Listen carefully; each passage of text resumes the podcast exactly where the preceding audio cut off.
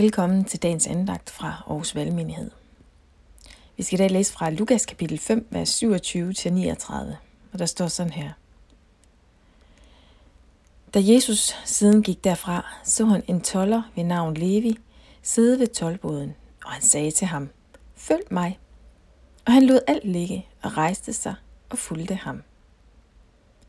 Så holdt Levi en stor fest for ham i sit hus, og en mængde toller og andre sad til bord sammen med dem. Farisæerne og deres skriftkloge gav ondt af sig og spurgte hans disciple, hvorfor spiser og drikker I sammen med tollere og syndere? Og Jesus svarede dem, de raske har ikke brug for en læge, det har de syge.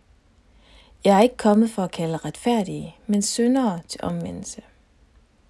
De sagde til ham, Johannes' disciple faster ofte og holder bøn. Det samme gør farisæernes disciple, men dine, de spiser og drikker. Og Jesus sagde til dem, kan I få brudsvendene til at faste, mens brudgommen er sammen med dem? Men der kommer dage, da brudgommen er taget fra dem. I de dage skal de faste. Han fortalte dem også en lignelse. Ingen river en lap ud af nyt stof og sætter den på en gammel kappe, for så river man det nye stof i stykker, og lappen af det nye stof passer alligevel ikke på det gamle. Og ingen fylder ung vin på gamle lædersække, for så sprænger den unge vin sækkene. Vinen løber ud, og sækkene ødelægges. Ej, ung vin skal på nye sække. Og ingen, som har drukket gammel vin, vil have ung, for han siger, den gamle er bedst.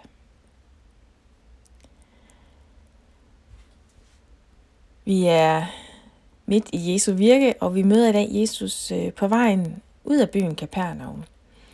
Og ved byporten, der sad der en toller, Levi.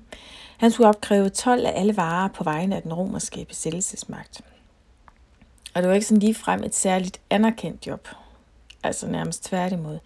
Og måske har han siddet og overvejet, hvilke jobmuligheder der ellers kunne være i spil, hvad næste step måske kunne være for ham. Og så er det, at Jesus kommer forbi. Og Jesus han siger bare, følg mig. Og det krævede åbenbart ikke særlig overvejelse fra Levis side at tage imod invitationen til at følge Jesus. Det virker ikke umiddelbart til, at der var nogle særlige forbehold, overvejelser eller lister med for og imod, som han havde brug for at lave. Det er jo egentlig ret vildt. Han lader bare tolvbåde være tolvbåde, og så følger han Jesus. Og han holder en kæmpe fest for Jesus, sammen med alle sine venner. De venner, som også var nogle af de marginaliserede og dem med et dårligt ry. Og Jesus sidder der i hans hus. Jesus spiser, og han drikker sammen med dem. Og det gør disciplene også. Disciplene gør det samme som Jesus.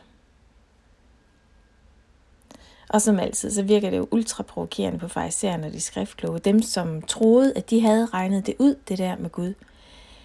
Som alligevel ikke havde fået øje på, at Jesus virkelig er Guds søn. At Jesus er den frelser, som de faktisk ventede på.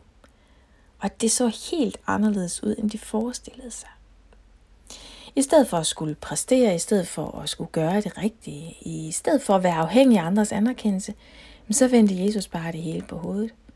Når han satte sig lige ved siden af den udstødte, den syge, den marginaliserede. For især når de skriftkloge, de kunne ikke høre Jesus sige, følg mig. Det gav ingen mening. De kunne ikke opgive deres egne forsøg på at være gode nok, på at opfylde krav og regler, som de selv havde lavet. Men det er jo det, Jesus han udfordrer os til at indse i dag. At vi har brug for ham. Og vi har brug for at være i fællesskab med Jesus og med andre mennesker. Vi har brug for at følge ham. For kun der, hvor han er, er der ægte frihed og frelse. Jeg tror, Levi havde en del andre ting, øh, eller en del ting i hvert fald, han skulle have ordnet i sin tolvbåd bagefter festen her. Den skulle formentlig overdrages til en anden, og hvis han havde snydt nogen, så skulle regnskabet gøres op. Han kunne jo faktisk også godt have fortsat sit job der, men med et helt nyt perspektiv på sig selv. For Jesus han kaldte ham egentlig til at løfte blikket. Og Levi tog imod Jesus og inviterede ham ind i det mest private, ind i hans hjem. Og her blev der fest. Teksten i dag den slutter med, at øh, Jesus fortæller en lignelse. En lignelse om fester og om vin. Om at vi må være parat til at åbne øjnene for, at der med Jesus sker noget nyt. Både i vores liv, når vi tager imod ham i vores hjerte, men også i Guds store historie. Der sker virkelig noget helt nyt. En ny tid. Vi kan, vi kan gøre mange forsøg på at få Jesus til at passe ind i vores liv på vores præmisser. Men det er først, når vi billedet i talt smider alle vores egne forsøg på at have kontrollen, på at skabe mening, på at være lykkelige. Det er først, når vi inviterer Jesus helt ind i vores hjerte, at vi kan mærke, at festen starter. Ikke at alt så, kan man sige, bliver lige let og festligt, men vores perspektiv og vores verdensbillede ændres fra at handle om mig. Der sker en forvandling. Den fest, som Jesus ved sin helligånd starter i mig. Den forvandler mig. Den har sit afsæt i påskens budskab. Og den fest, som starter her, den vil en dag foldes fuldt ud på den nye jord. Lad os lige slutte med lige at læse igen vers 32. De raske har ikke brug for en læge, det har de syge. Lad os bede sammen.